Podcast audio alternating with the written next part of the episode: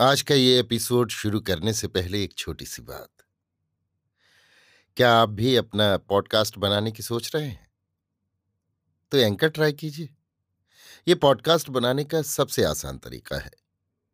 Number एक, ये free है। नंबर दो, इसमें कई सारे ऐसे टूल्स हैं जो आपको अपने फ़ोन और कंप्यूटर पर रिकॉर्ड और एडिट करने की फैसिलिटी देते हैं। नंबर तीन आप अपने पॉडकास्ट को डिस्ट्रीब्यूट भी कर सकते हैं, जिससे इसे स्पॉटिफाई और दूसरे प्लेटफॉर्म पर सुना जा सके। तो डाउनलोड कीजिए फ्री एंकर ऐप या विज़िट कीजिए एंकर डॉट एफ़ पर अपना पॉडकास्ट स्टार्ट करने के लिए। ये तो थी एक छोटी सी जानकारी, और अब शुरू करते हैं एपिसोड का सिलसिला। तो आज के एपिसोड में लीजिए सुनिए फणीश्वर नाथ रेणु के लिखे उपन्यास। मैला आंचल का भाग छियालीस, मेरी यानी समीर गोस्वामी की आवाज़ में। मुकदमा में भी सुराज मिल गया। सभी संथालों को दामुल हौज हो गया। दामुल हौज यानी आजीवन कारावास। धूमधाम से सेसन केस चला। संथालों की ओर से भी पटना से बालिस्टर आया था।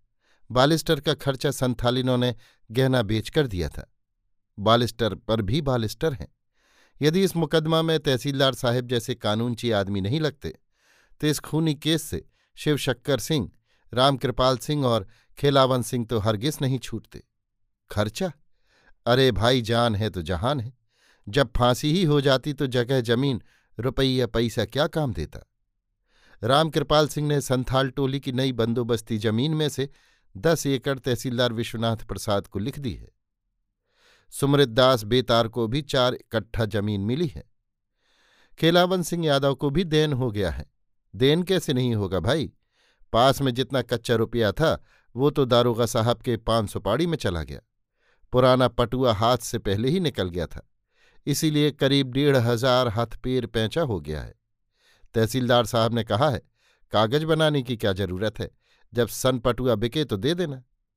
मुकदमा उत्सव भी स्वराज उत्सव के दिन होगा। हाँ सुराज उत्सव दिन में, मुकदमा उत्सव रात में। तहसीलदार साहब ने कहा है, महमदिया की नौटंकी कंपनी जितना में हो, एक सौ, दो सौ जो ले, मगर सट्टा करा लेना। सुमृत दास कहते हैं, इसमें कनक्सन हैं, पीछे बतावेंगे। महमदिया वाले भी पूरी तैयारी कर रहे हैं। नखलऊ से बाईजी मंगाया है, चंदा करके। नौटंकी के कंपनी है, नित लरेन बाबू। नौटंकी की कंपनी मतलब मालिक। लक्ष्मी महारानी ने उनको खूब निहारा है, अपनी आँखों से ही निहारा है। इस इलाके के मझले दर्जे के किसानों के पास यदि थोड़ी पूंजी हो गई, तंबाकू, धान, पाट और मिर्चा का भाव एक साल चढ़ गया। घर में शादी गमी नहीं हुई तो वो तुरंत टनमना जाते हैं। टनमना यानी खुशहाल हो जाना।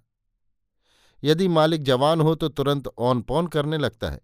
हारमोनिया, फर्श, शतरंजी, शामियाना जाजिम, लेट पंचलेट पहाड़िया घोड़ा, शंपनी, टेबल, कुर्सी, बेंच खरीद कर ढेर लगा देता है।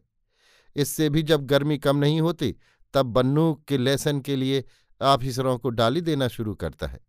लाल बाग मेला के समय रात रात भर मुजरा सुनता है और दिन भर ऑफिसरों के साथ कचहरी में घूमता है। बन्नू के लेसन के बाद नौटंकी कंपनी खोलता है। इससे भी मगज ठंडा नहीं होता तो कोई खूनी केस होकर समापत्तन समापत्तन यानी समाप्त। महमदिया के नित लरेन बाबू नौटंकी की कंपनी है। तहसीलदार साहब ने कहा है महमदिया की नौटंकी कंपनी का सट्टा लिखा जाना चाहिए। बड़ा भारी कनेक्शन है जी इसमें। सुमृतदास बेतार कब तक पेट में बात रखे? एकदम प्राइवेट गप है। महमदिया वाली को क्यों बुलाया जा रहा है, समझे नहीं? नौटंकी की बाई जी के बिलौज पर टका साटा जाएगा। अब समझे कुछ? संथाल लोग इस सुराज उत्सव में नाचेंगे।